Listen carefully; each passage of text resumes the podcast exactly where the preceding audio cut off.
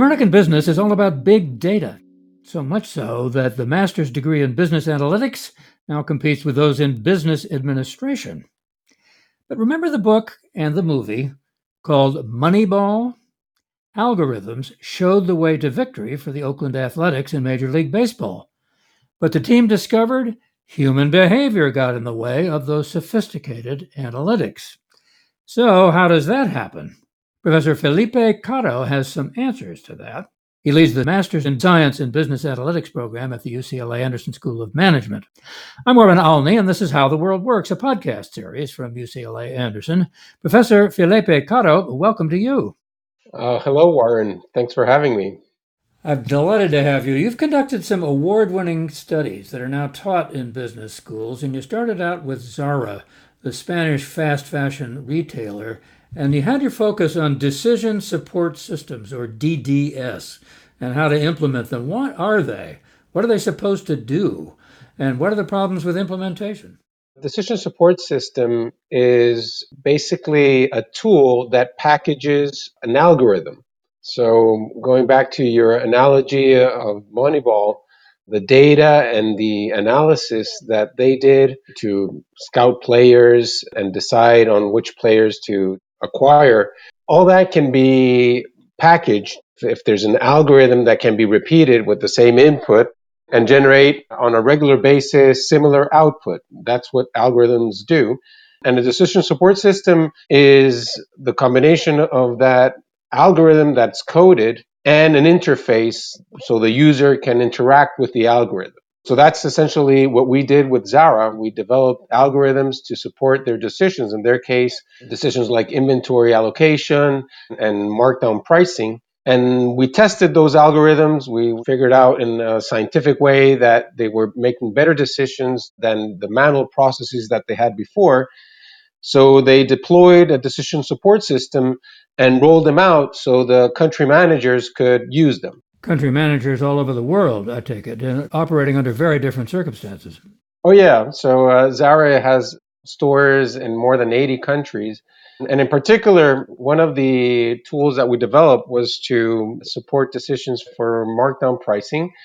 And that's where the story about the human interaction with the algorithm comes from, because we discovered that even though we had proved that the algorithm was making good decisions, after the tool was deployed, the country managers were not following the recommendations of the tool as often as we would have expected.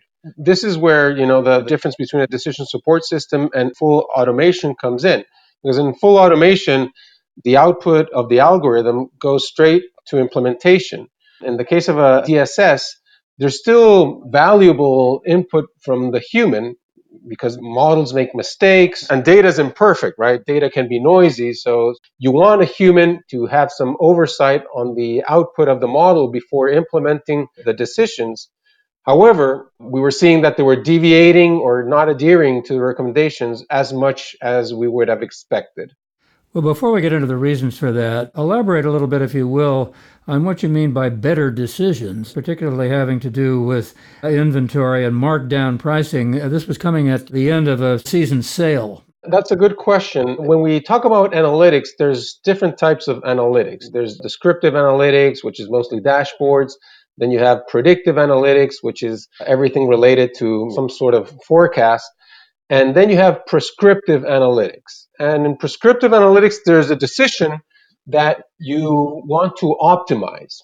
And by optimizing, we mean there is some objective, some goal that you want to achieve that is impacted by those decisions that you make. So in the case of inventory allocation, usually it has to do with inventory holding cost and the lost sales or the missed sales because of stockouts. So that would be your objective. You want to make inventory decisions to minimize those costs. And in the case of markdowns, you want to maximize revenue. This is a, what we call like a classic revenue management problem because the inventory decisions have already been made. The inventory is already at the store. So all the costs are sunk at that point. So all you can do to maximize profit is to increase your revenue.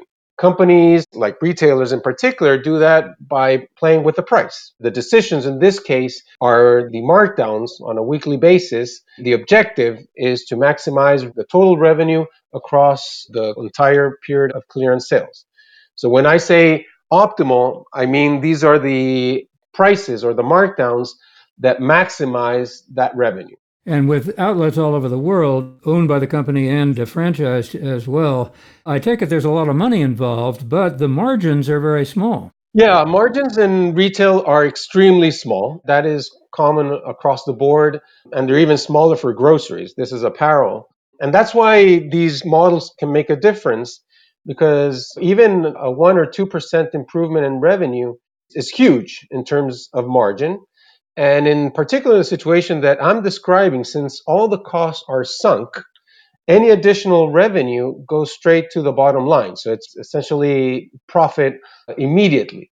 Therefore, the C F O in particular was very interested in this project when we developed the algorithm, because he was very aware that every additional euro that they made by making better markdown decisions would go straight to the bottom line.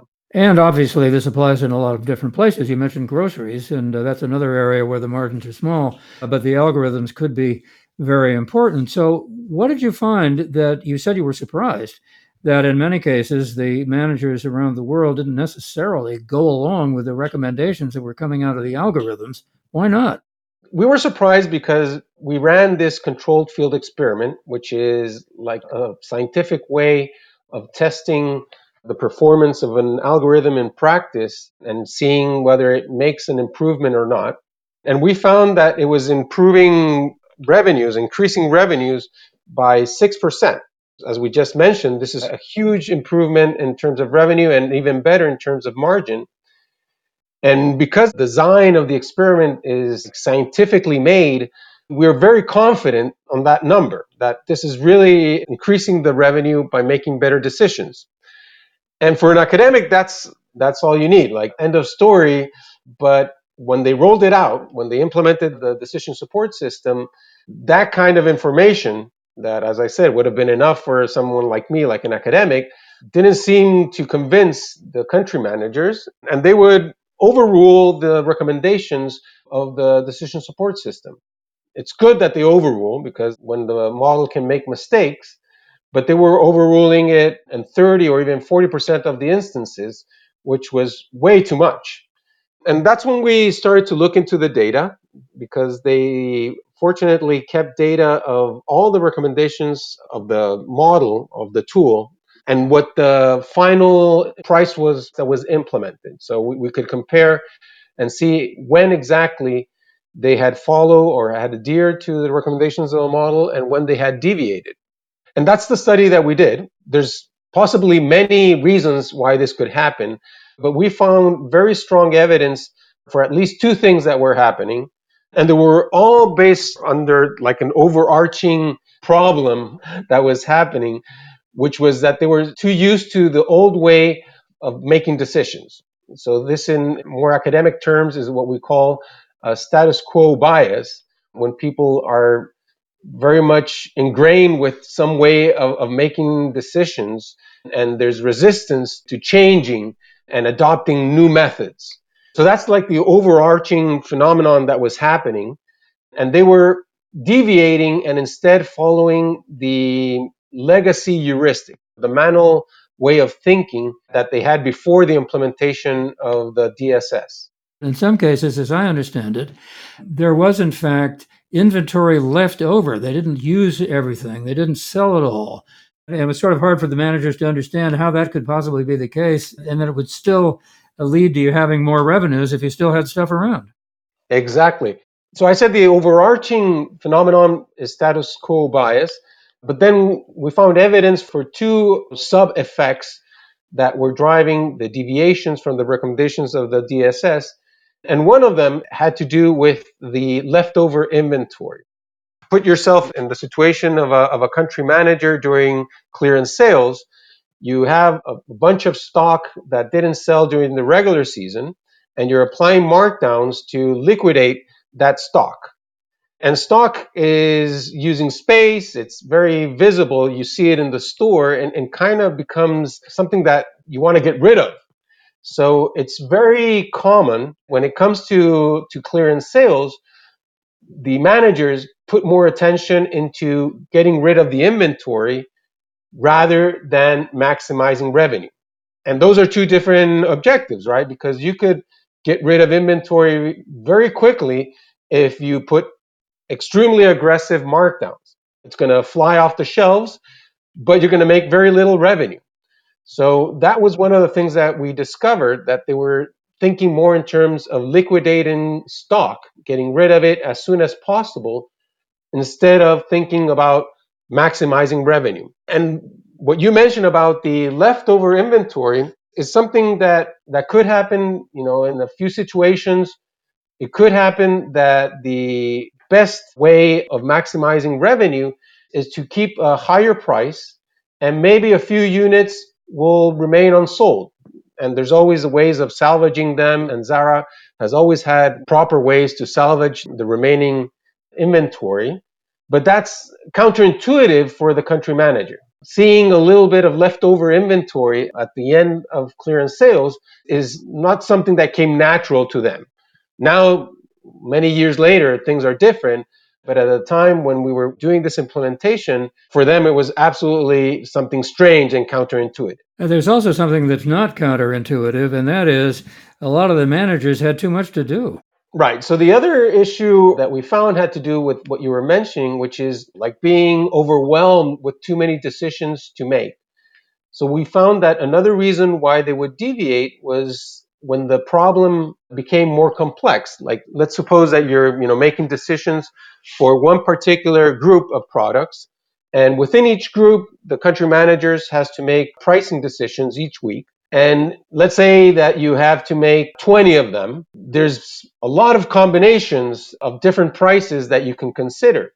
And if you're doing this manually, which is the way they were used to, that can become overwhelming. There's a lot of scenarios that you have to consider. So we found that when the number of pricing decisions that they had to make within a group increased, they would revert more often to their legacy way of thinking. The status quo thing kicks in, and they revert back to the legacy process or the legacy heuristic. So you've worked on this for a long time. Uh, what have you come up with in terms of how you get rid of these problems that arise from the fact that you're not just dealing with analytics, you're dealing with human nature? Well, this is a fascinating part of the field, because there's a lot of research that's going on as people try to use analytics in practice. There's many things that seem obvious, which is like, you know, when you're developing the interface, you have to involve the people that are going to use it. But then things that are more subtle are like the ones that I just mentioned. These are behavioral biases that are known in the academic literature, but when you're designing an interface, you might not think of them, that they could interfere with the adoption of the tool. So that's when I think the kind of collaboration that we had with Zara between academics and practitioners is very useful. And what we did was additional tests of modifications in the interface to deal with the issue of the inventory. It was so salient that they would focus on the inventory and not on revenue, because revenue is more abstract. It's just like a number in their minds, whereas inventory is physical and they can see it at the stores, or at least the store managers will tell them about how it's becoming something that bothers them to have so much inventory in the store that's not flying off shelves. That's what we call saliency. And to mitigate the impact of the saliency of inventory, what you have to do is you have to make revenue more salient. And the way we did that was we made changes in the interface so they could see everything was focused on revenue. And they could see metrics showing them, based on, you know, what prices they were considering, how they would be doing in terms of revenue. Now, we thought that was a good idea, and we implemented it, but on its own, it was not enough. So it didn't make too much of a change. And that's because If you just give them a number, it's hard to know, well, is this good or bad? You need some anchor, you need some reference point, some benchmark. Therefore, we made another change into the interface, and what we did is that we added a small window at the very bottom that would tell them how they were doing at the same point in time a year ago in terms of revenue for that particular group of products. So they could immediately compare wherever they were at that point in clearance sales. Oh, you know, this is a good decision because at least I have a benchmark, I have a reference point. I will be on par with last year, or I will be even better than last year at this given point in time. So those two changes were changes that we made. And after the second one in particular, the adoption increased dramatically. So you were able to save some money. What about the question of having too much work to do? Did they have time to look at the little box and see the changes on the interface? You said that it apparently worked, but I wonder how it overcame that question of what you refer to as rational inattention. It had to do more with training and communication, becoming more confident in what the model was doing. Remember, the reason why this was done in the first place is, of course, to make better decisions, but we're still keeping the human, because sometimes what happens with algorithms is that people don't like them because they fear that they're going to lose their job. That's one of the issues with automation, is that people don't like it because they start thinking, oh, this is going to replace me, so I'm going to sabotage the algorithm. But that was not Zara's approach. They say, nobody's going to lose their job here. Actually, this tool should make your life easier. The tool is intended to be there, or, you know, available, so country managers don't have to worry that much for ninety-five percent of the cases. They only have to worry about those five percent or less instances where things look strange. They might have to do some additional analysis because the model forgot or wasn't aware that in a certain country there was a holiday coming up or something like that. But in ninety-five percent of the cases, the model is usually right. The country manager can just say, okay, implement. I'll have extra time to worry about more important things. That message is something that takes time to sink in. So it really took, you know, a few seasons actually for the country managers to realize, oh, this is really making my life easier. This is really helping me.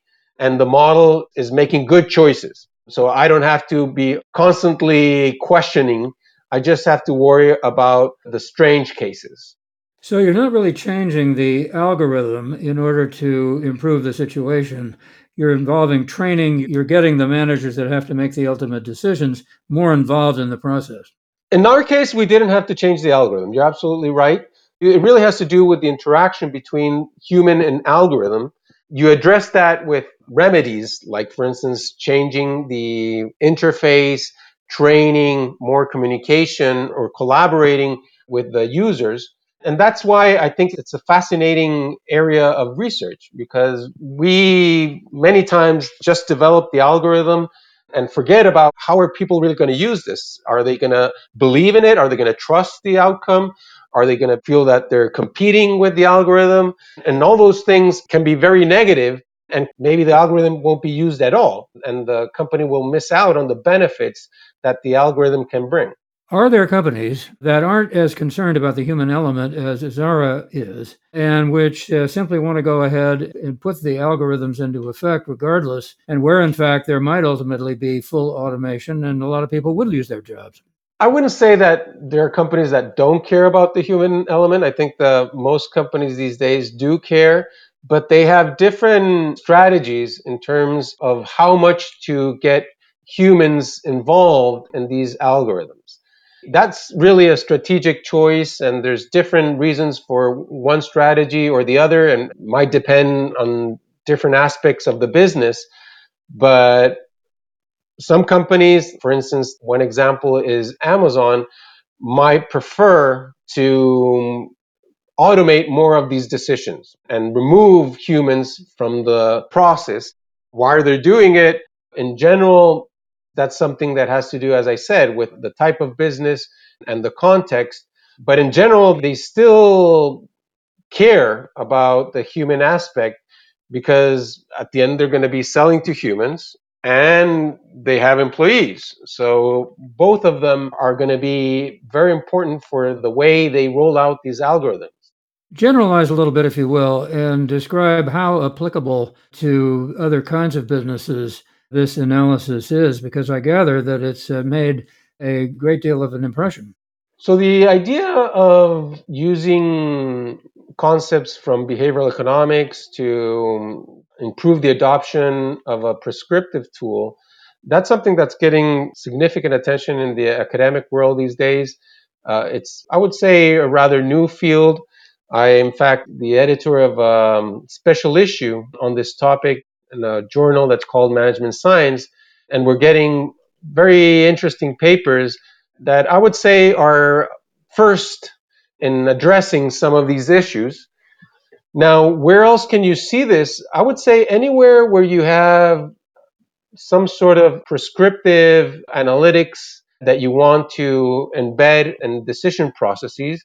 And it can also happen with purely predictive analytics. For instance, there's a nice paper that had to do with something that's called algorithm aversion.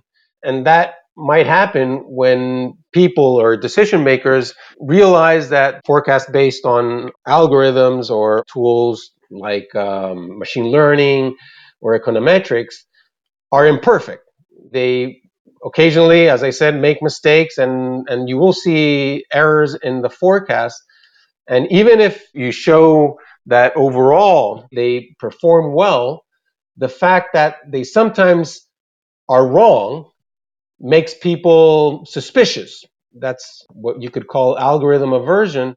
It's happening in many places where they want to use machine learning or any type of advanced analytics. So it's not just retail. Retail is, is one of them, but even in healthcare, you see some situations that are very similar. So what you're saying then is that big data and analytics have a great deal to offer, but that they have to be implemented by human beings, and consequently human behavior becomes very important. Absolutely. And this, to be honest, was very eye-opening to me. I think this is something that many companies are, are going to run into in the upcoming years, because there's been this big push to adopt analytics. And everywhere you hear of companies trying to use more of it. I'm the faculty director of the Master of Science in Business Analytics at U C L A Anderson, and we see the demand for the type of students that come out of our program. So everyone is running into analytics and wants to be able to say we are using analytics in our decision making, but it's easy to forget that's not enough. Having capable people that can write algorithms and do sophisticated analysis is not enough for those decisions to be implemented, especially if there's a human involved. That's where this human algorithm connection happens. I think there's going to be many more companies running into this type of situation. And that's why I think the research that is happening is going to be very useful to learn how to avoid it, how to mitigate it. And it's also a wake-up call. Analytics on its own is not enough. I think that's a, a very important message. It's not enough, and yet you're a great believer in analytics. Oh, yeah. No, no, I'm an absolute believer. I think that analytics is here to stay and that we will make better decisions with analytics. The key is how you find that sweet spot so the humans really benefit and don't get in the way that could eventually prevent the analytics from being useful as it should be. That's where the challenge is right now. There's still more things to do here. Algorithms are imperfect, as I said already, and they can themselves propagate some biases. So that's another issue that people are, are researching. There's evidence that has shown that in some situations, the algorithms can help remove some sort of like discriminatory way of providing a service. So there's not a like absolute answer of, oh, yes, this will always happen. Algorithms are always good, always bad. Humans are always going to mess up or not. That's why we still have to do more research to understand better how to navigate this interaction between humans and algorithms. on the one hand, you have the people that are putting the analytics into effect and forming the algorithms. On the other hand, you have the user, and somebody's got to get in between, it sounds like to me. Absolutely. There is, I would say, some gap there. That's one of the reasons that motivated us to start our Master of Science in Business Analytics, because we noticed that they could recruit very talented people that can do amazing coding, and same with people that can do advanced, you know, analytics from either math or engineering schools. But then you have this gap with, okay, how can all that be really used and understood within the context of organizations? So one of the motivations for developing our Master of Science in Business Analytics was to fix that gap. We have, on the one hand, people that are more into the management and strategy of the company. That's the typical M B A. And then you have the data scientist, and we need somebody in between.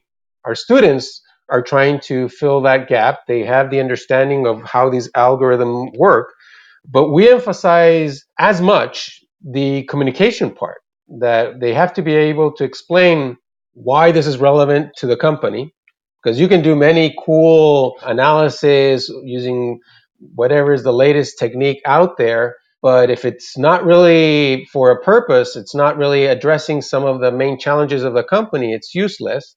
So you really have to be able to say, okay, this analysis is important because the company is facing these type of challenges and the analysis addresses those challenges.